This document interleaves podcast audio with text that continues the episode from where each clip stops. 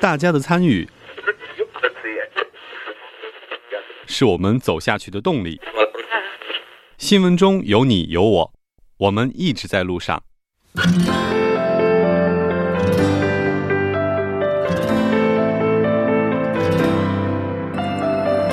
参与我们的节目，您可以通过手机短信的方式发送短信到井号幺零幺三，每条短信会收取五十韩元的通信费用，或者可以进入我们官方网站三 w 点 tbs 点 s o u r 点 kr 进行留言，我们期待大家的参与。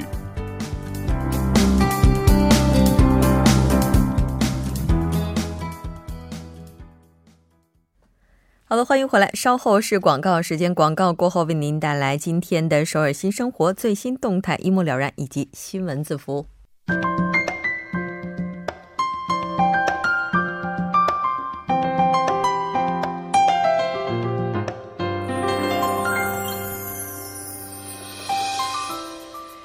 首尔新生活为您介绍首尔市面向在韩外国人推出的优惠政策、开办的教育讲座、举行的庆典。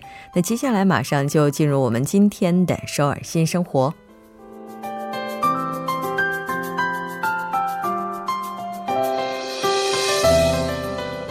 来看一下今天的第一条消息，由永登浦区多文化家庭支援中心提供的十月份就业基础素养教育活动。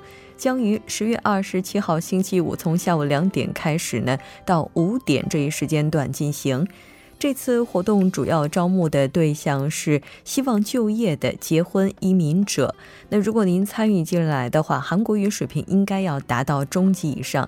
那这一次一共会招募十人。活动的内容，也就是教育的内容，包括自我理解、熟悉韩国职场文化、了解一些和劳务相关的常识等。如果您希望参与进来，可以拨打电话零二八三五五四三三零二八三五五四三三直接进行申请，或者是进行更加详细的咨询。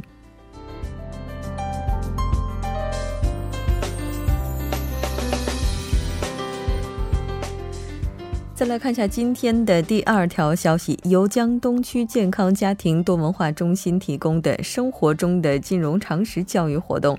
将在九月二十七号，也就是本周三，明天上午进行。具体时间是从十点进行到十二点。这次活动招募的对象是多文化家庭成员以及结婚移民者。地点是在江东区健康家庭多文化中心二楼的大教育场。那这次活动的内容包括告诉大家生活中的一些金融常识。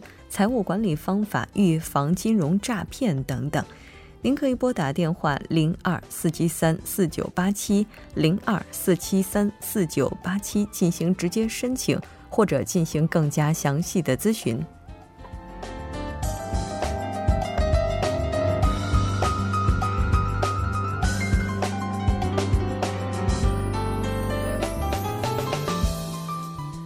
再来看一下今天的最后一条消息，在秋高气爽的日子里，相信很多朋友这个时候都希望能够进行一些户外活动，特别是像运动会这样的。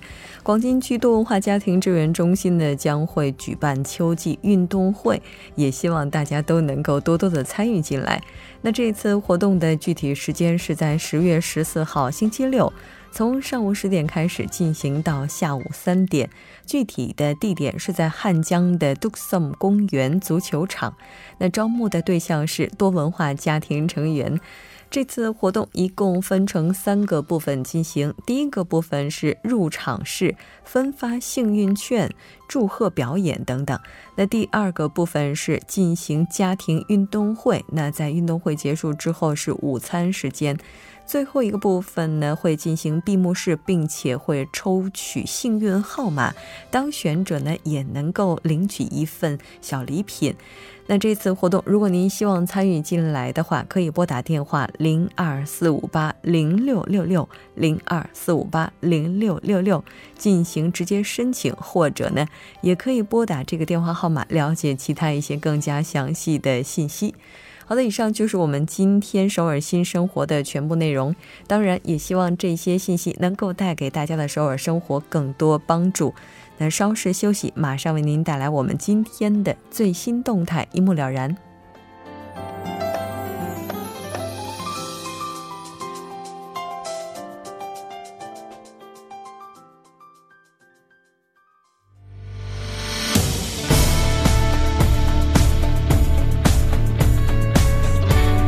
您现在收听的是《新闻在路上》。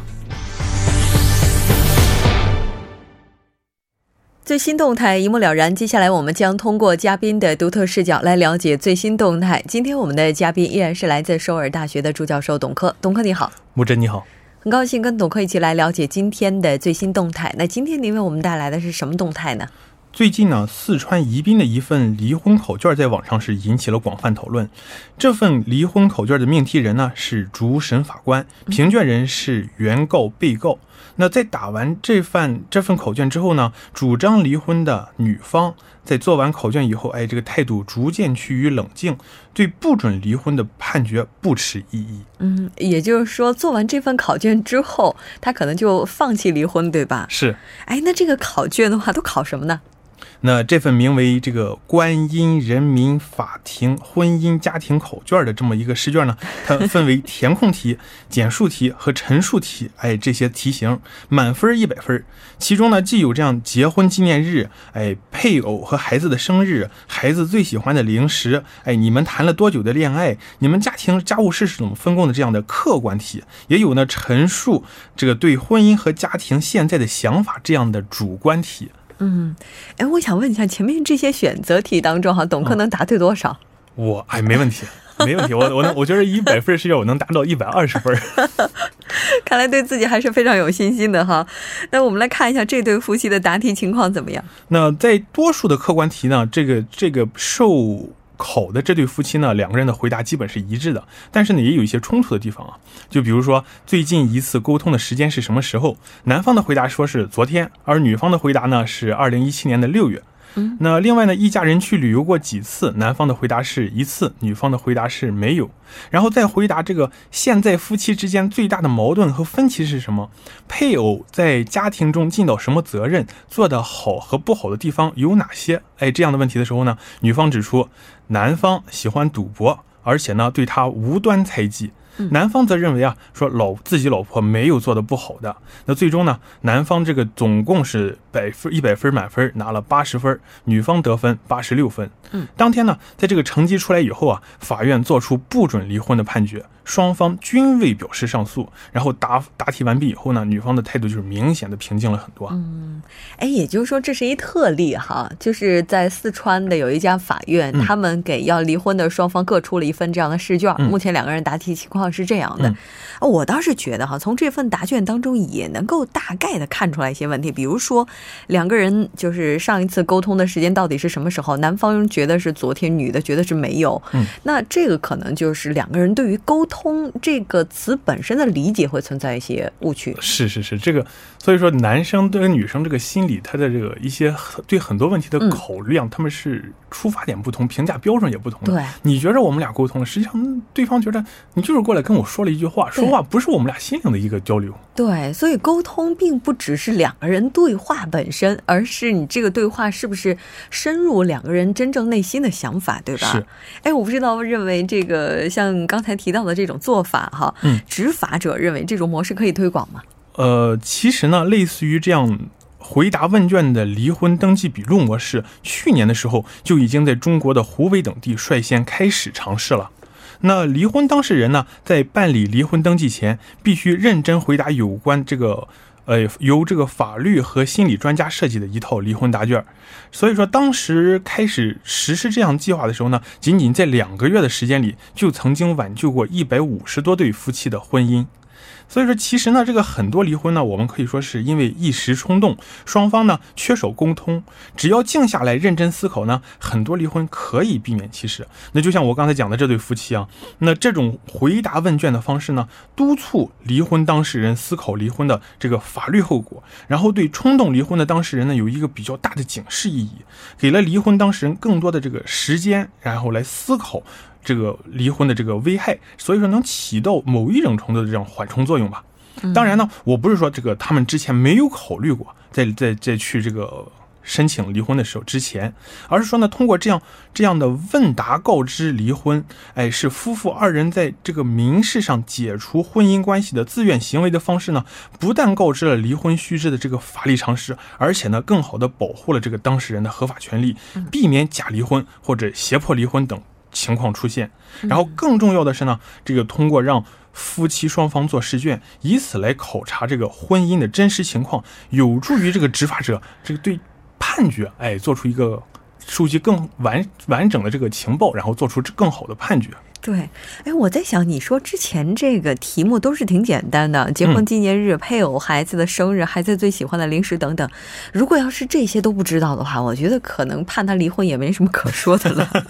但是这份考卷哈，它对所有想离婚的夫妻，应该不是都能够起到有效的作用吧？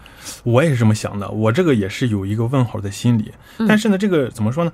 这个试卷的设计人他认为啊，说这个婚姻双方矛盾激烈的情况下，也可以推行这一试卷，因为呢，你刚好可以看出双方的矛盾到底有多大，症结在哪里。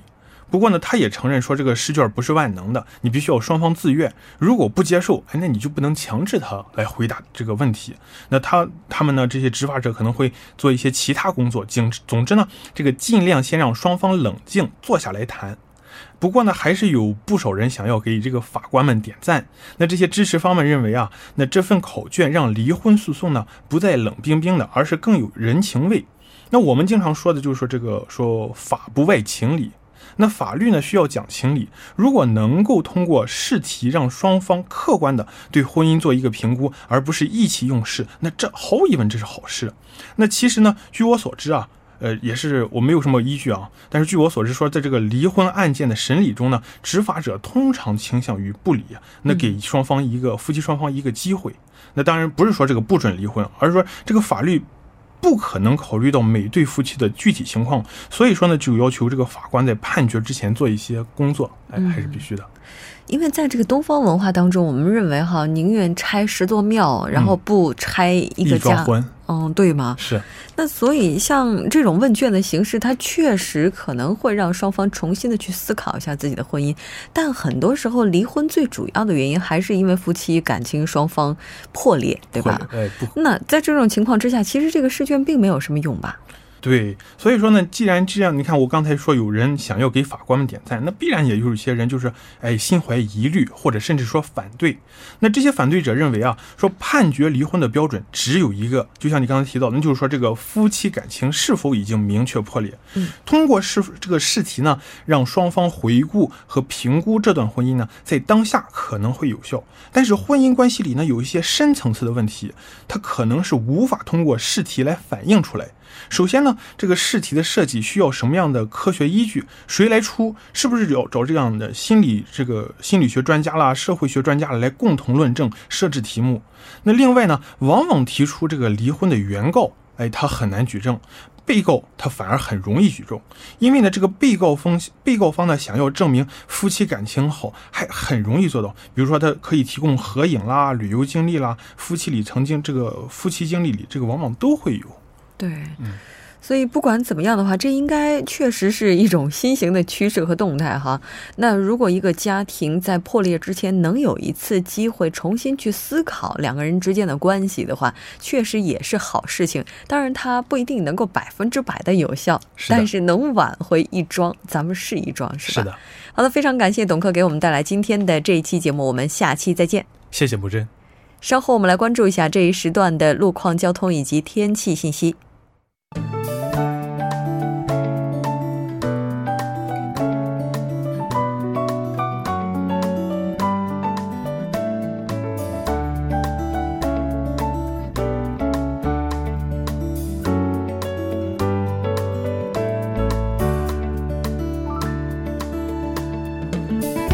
晚间六点四十五分，这里依然是由影月为大家带来最新的首尔市交通及天气情况。好，我们在这里继续关注两则交通管制的通告。在今晚十点半到明天的凌晨五点半，江边北路的日山方向盘浦大桥到汉江大桥的这个路段是有道路的装备工程。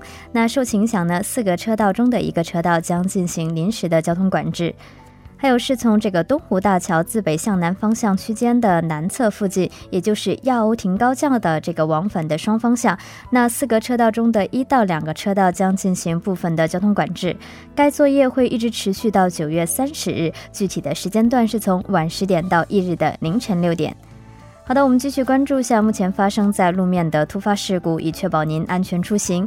那在奥林匹克大道金浦方向，铜雀大桥到汉江大桥的二车道是因交通追尾事故呢，目前是停滞的状态，还望您参考路段，小心驾驶。同样是发生在奥林匹克大道金浦方向，上水大桥到东湖大桥的故障车辆呢，已经得到处理，但受其余波影响，后续交通从蚕市大桥开始依旧停滞不前。接下来，我们再把目光放到道谷路大智雨神公寓到探川二桥，是因施工的因施工作业呢，那双方向的三车道目前是停滞的状态，还望您参考施工施工地段，小心驾驶。好的，我们再度关注一下，在奥林匹克大道河南方向盘浦大桥到汉南大桥的五车道是发生了交通追尾事故，那现在也有工作人员呢正在。处理作业当中，那后受其影响呢，后续交通从汝矣上游开始是停滞不前，还望您参考路段，小心驾驶。好的，接下来我们再度关注一下天气的变化。那虽然已经到了秋季，但是今天的天气呢，却有着夏天的高温。但日落之后呢，气温会骤降，还望您及时的添加衣物。那明天开始呢，全韩国境内将迎来秋雨，高温的天气呢将暂且退去。那秋雨过后呢，首都圈的温度将降至往年的平均水平。那具体的播报情况是这样的：今天晚间至明天凌晨阴有雨，最低气温零上二十度；明天白天多云，最高气。温零上二十七度。好的，以上就是这一时段的天气与交通信息。稍后我还会再回来。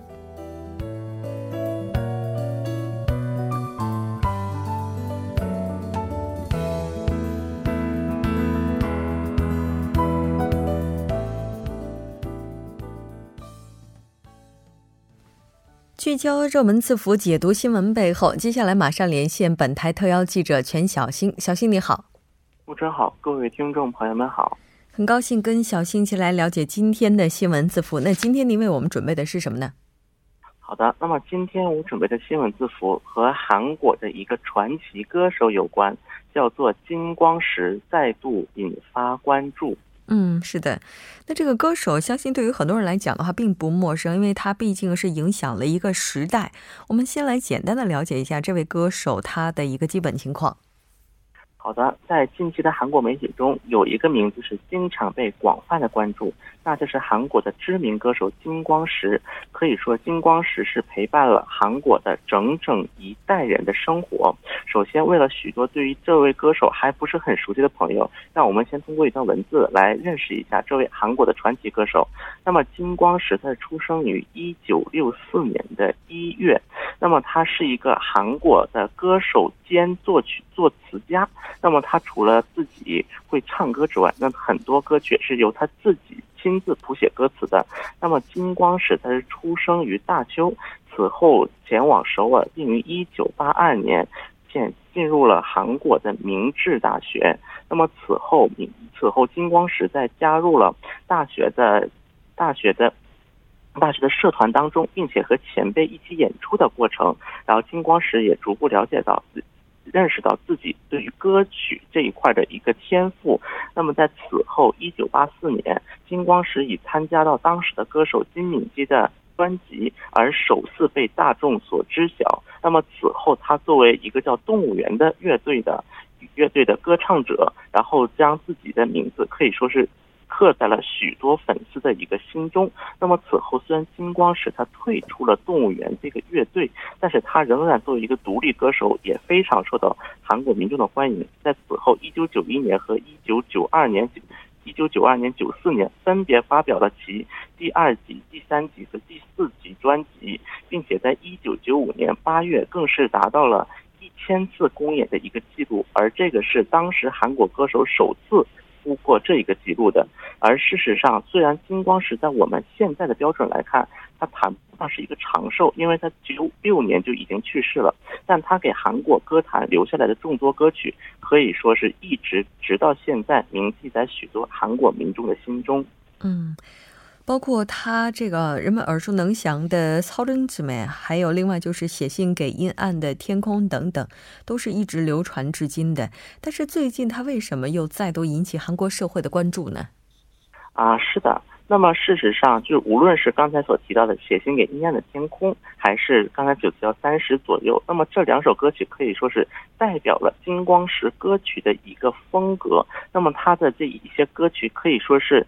虽然技巧不多，但带着感性，也可以很容易让人得到满足。那么，因此他也在二零一四年被追授韩国大众文化艺术奖的总统表彰。而近期在韩国引发争议的是有关于金光石的死因。那么，根据当时的一个报道，一九九六一月六日的凌晨，金光石在自己的家自己的住宅中被发现，被发现就是。死亡。那么，对于当时的死因，其夫人徐某称是自杀，但一直以来，这个理由、这个事由受到了来自金光石家属以及部分纪念金光石的人士的一系列质疑。嗯，就除此之外的话，近期也有一部跟他有关的纪录片。这个片子出来之后，应该说把他这个人们对于他死因的这些疑惑，也是推向了另外一个高潮。啊，是的。那么近期一部聚焦于金光石死因的纪录片，就片名就是就叫《金光石》。那么这一篇纪录片出炉，可以说是作为一篇纪录片来讲，在韩国获得了不错的票房。那么这个纪录片的问问世，也可以说是唤起了社会舆论对于金光石死因的一个质疑。虽然当时的警方判定金光石死于自杀，但纪录片导演却认为金光。金光石的一个死亡与其妻子徐某有很大的关系。嗯，但是他是怎么得出这样一个结论的呢？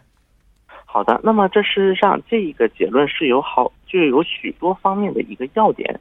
那么一方面是他的家属。无论是他的家属以及曾生前与他一起工作的一些音乐人，那么都异口同声的认为，金光石他并没有任何抑郁症的倾向，而且他一直在强调自己要健康顽强的活下去。因此，至今许多。许多金光石的家属们是不相信金光石死于自杀的。那么徐某声称金光石患有抑郁症，但尸检结果却没有检测出任何相关抑郁症药物的成分。那么这成为一个很大的一个原因。那么与此同时，徐某声称金光石是因为与第三者的情感纠纷而自杀，但事实上根据调查显示，当时有外遇的正是妻。徐某，而金光石是得知妻子外遇之后才决定离婚，结果在发离婚通报的前一天神秘死亡。那么除此之外，还有一点比较可疑的，就是当年徐某的测谎仪结果，大多数供词都是显示谎言，但当时负责此案的检察官卷入其他案件，因此被撤职，最后导致此案不了了之。嗯。那其实，如果说这个金光师他的死因让人们存有疑惑，姑且能够解释的话，可能另外一个事实本身就是让人们没有办法去解释的，就是他的女儿，因为我们都知道他们两个人之间是有一个女儿的，但是呢，他的妻子却隐瞒了女儿的死亡情况。是的，那么通过举报，韩国的舆论包括媒体还发现了一个新的事实。金光石患有智力残疾的女儿已经于二零零七年死亡，但是直直到二零零八年，有关金光石专辑的一个版权纠纷当中，当时的金光石的妻子徐某仍然就是参加了这个审判，并且。并且将著作权表示让给自己的女儿，那这也就意味着徐某在很长一段时间隐瞒了女儿已故的一个事实，而徐某一直对外声称女儿在美国过得很好。金光石的家人也是在最近才得知了这一个消息。嗯，那在近期的话，有一档节目也是对他进行了采访，据说这个节目播出之后，人们对于他的疑惑也是进一步加深。我们来看一下他是怎么解释的。是的，那么事实上，就是这这一系列的事实在被曝光之后，可以说是是让徐某引进了韩国舆论。声讨的一个漩涡当中，那么对于这些指控，徐某一直表示自己的冤屈，并认为自己没有必要依靠女儿和已故的丈夫来博取甚至获得金钱。为此，他还昨晚出演了韩国一个电视台的新闻直播节目，回应了最近韩国有关金光石与金光石女儿之死的一些质疑。但是这一系列的质疑，并没有能够解除韩国民众对此的一个担忧。嗯，是的，在这种疑惑之下，目前的话，韩国有关机构也是决定从这个金光石女儿的死亡入手，重新启动相关的调查，真相如何，我们也拭目以待。好的，非常感谢小新给我们带来今天的这期连线，我们下期节目再见。再见。那到这里，我们今天的第二部节目就是这些了。稍后整点过后，为您带来我们今天的第三部以及第四部节目。